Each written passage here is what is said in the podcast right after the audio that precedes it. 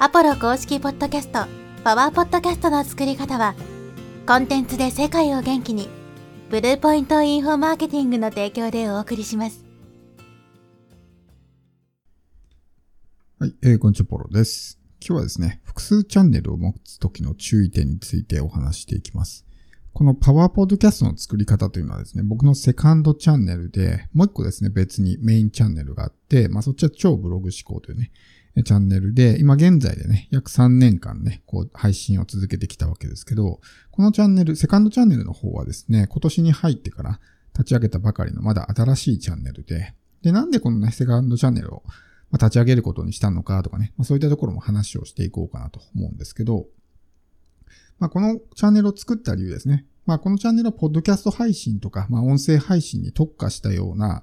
ね、えー、テーマで発信しているので、まあ、そういったものに興味のある人、まあ、目的としては、まあ、ポッドキャスト配信をね、もっともっと広めていきたいっていうのが一番目的で、まあ、ポッドキャストって聞くだけじゃなくてね、自分が配信者になるのもすごくいいですよっていうね、その楽しさとかね、素晴らしさみたいなものを広めていくっていうのが一個目的なんですけど、まあ一番の狙いはね、今後日本にポッドキャストのこう、波が来るというか、そういう時代がやってくるっていうのも見越して早い段階でね、まあ、ポッドキャストのより、なんていうんですか、専門家みたいなね、そういうポジションを取るために、やっぱりメインチャンネルだけだとなかなかそのポッドキャストの専門家的なポジションが取りづらいので、ちょっと分離させてですね、このセカンドチャンネルを作ったわけですね。だから今までポッドキャストに関するような情報発信っていうのはメインチャンネルの方でしてたんですけど、それをちょっと分けてですね、こっちのチャンネルに、ま変えたということですね。なので一応まあ明確な意図があってそういうふうにですね、まあチャンネルを分けたわけですけど、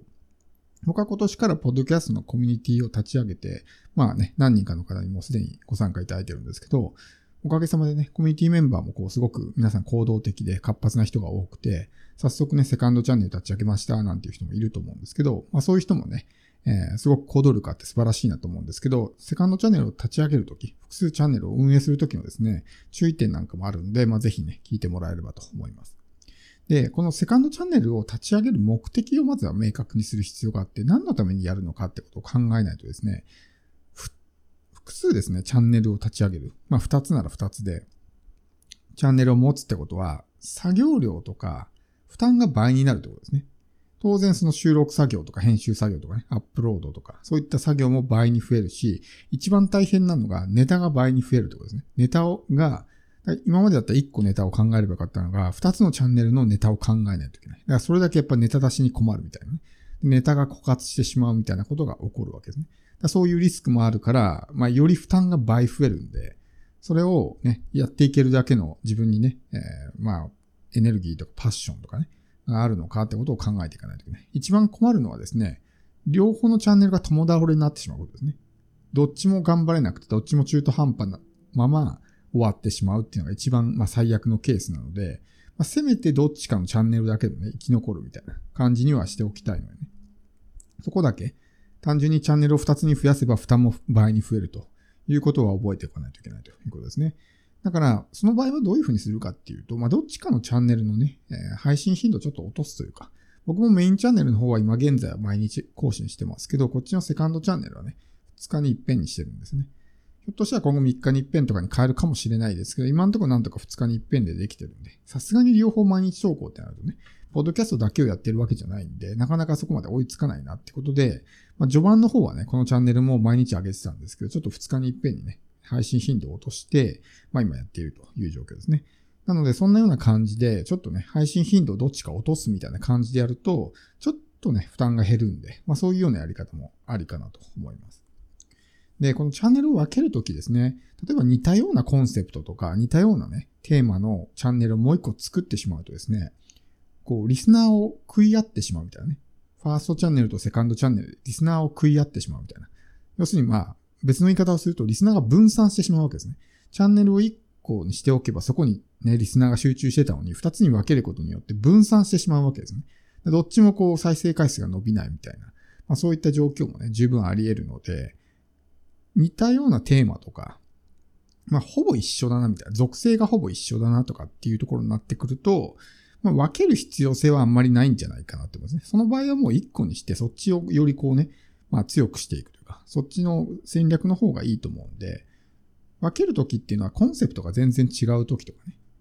例えばテーマが違うとか。僕だったら例えばメインチャンネルはビジネスだけど、セカンドチャンネルはね、英語に関する発信するとか、それぐらいこう、属性が違うとかだったら、まあ別に全然ありだとは思いますし、あと例えばメインのね、チャンネルがビジネスに関する話で、趣味の話もしたいから、趣味の方は趣味のチャンネルをね、また別に作って、そっちでただこうね、雑談するみたいな。そういうのだと、まあ分ける必要、ね、メリットとか、ちゃんと必要性みたいなのがあるとは思うんですけど、似たようなチャンネルがもう一個増えてもね、まあお互いにリスナーを奪い合って、どっちもね、えー、なんかこう、リスナーが分散してしまうみたいなことが起こるので、そこはちょっと気をつける必要があるかなと思います。あとは、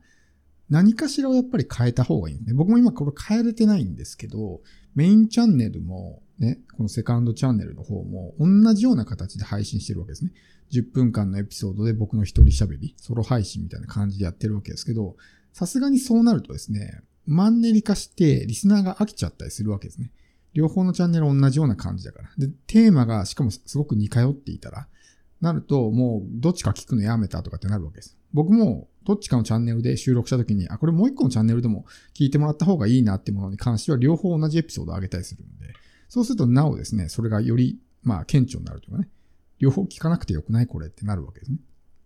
で、飽きられてしまうというリスクがあるんで、この配信形式とかを変えるっていうのも一個手なんですね。ソロ配信だったのをインタビュー形式にしたりね、ゲスト招いたりとか、まあそういった形でもね、できますし、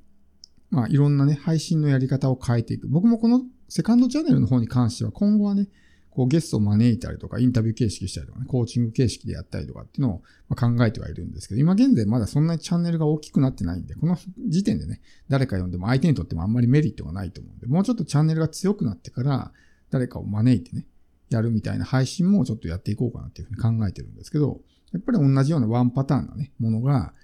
メインチャンネルもサブチャンネルも同じような感じになっていたらね、まあ、どこがどう違うのみたいな感じになってしまうから、そこはちょっとね、工夫した方がいいんじゃないかなと。配信形式を変えるとかね、まあ、テーマを変えるとか、まあ、いろんなそういうようなですね、形を変えていくっていうのがおすすめなわけですね。なので、まあ、複数チャンネルを立ち上げるっていうのはね、まあ、当然その、相手に、何ですか、見つけてもらいやすくなるというか、まあ、そういう点においてはね、複数チャンネルがあった方が見つけてもらいやすくなるんで、いいですし、あとはまあ、ポイントとしてはですね、このどっちのチャンネルでもそうですけど、時折、まあその、サブチャンネルとかね、メインチャンネル、もう一個の方のチャンネルのことに関してメンションするというかね、言及するってことです。っていうのは、この音声を聞いてるすべての人が自分のことをね、よく知ってるわけじゃないからですね。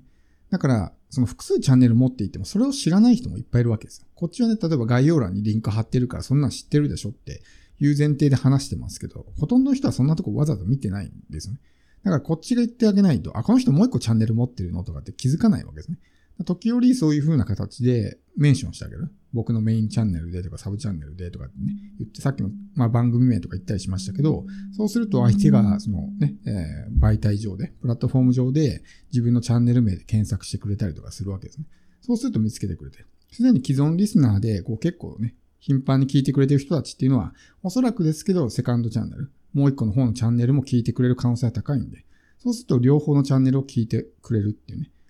まあ、よりそのチャンネルも育ちやすくなるわけですよ。既存のリスナーがね、固定リスナーとしてついてくれるわけだから、全くゼロから立ち上げるよりは、チャンネルのね、成長スピードが速くなるっていうところがあるので、まあそういうような形で定期的にメンションしてあげる。私はもう一個チャンネル持ってて、みたいなことを言ってあげるっていうのはね、いいかなと思います。リンクを貼っていても、ポッドキャストって特に概要欄ってリンクがクリックされづらいですから、みんなこう、ね、スマホをポケットとかにしまって聞いてるんで、わざわざこう概要欄開いてとかってね、よっぽど何か魅力的なものがあれば別ですけど、わざわざ見ないんで、だか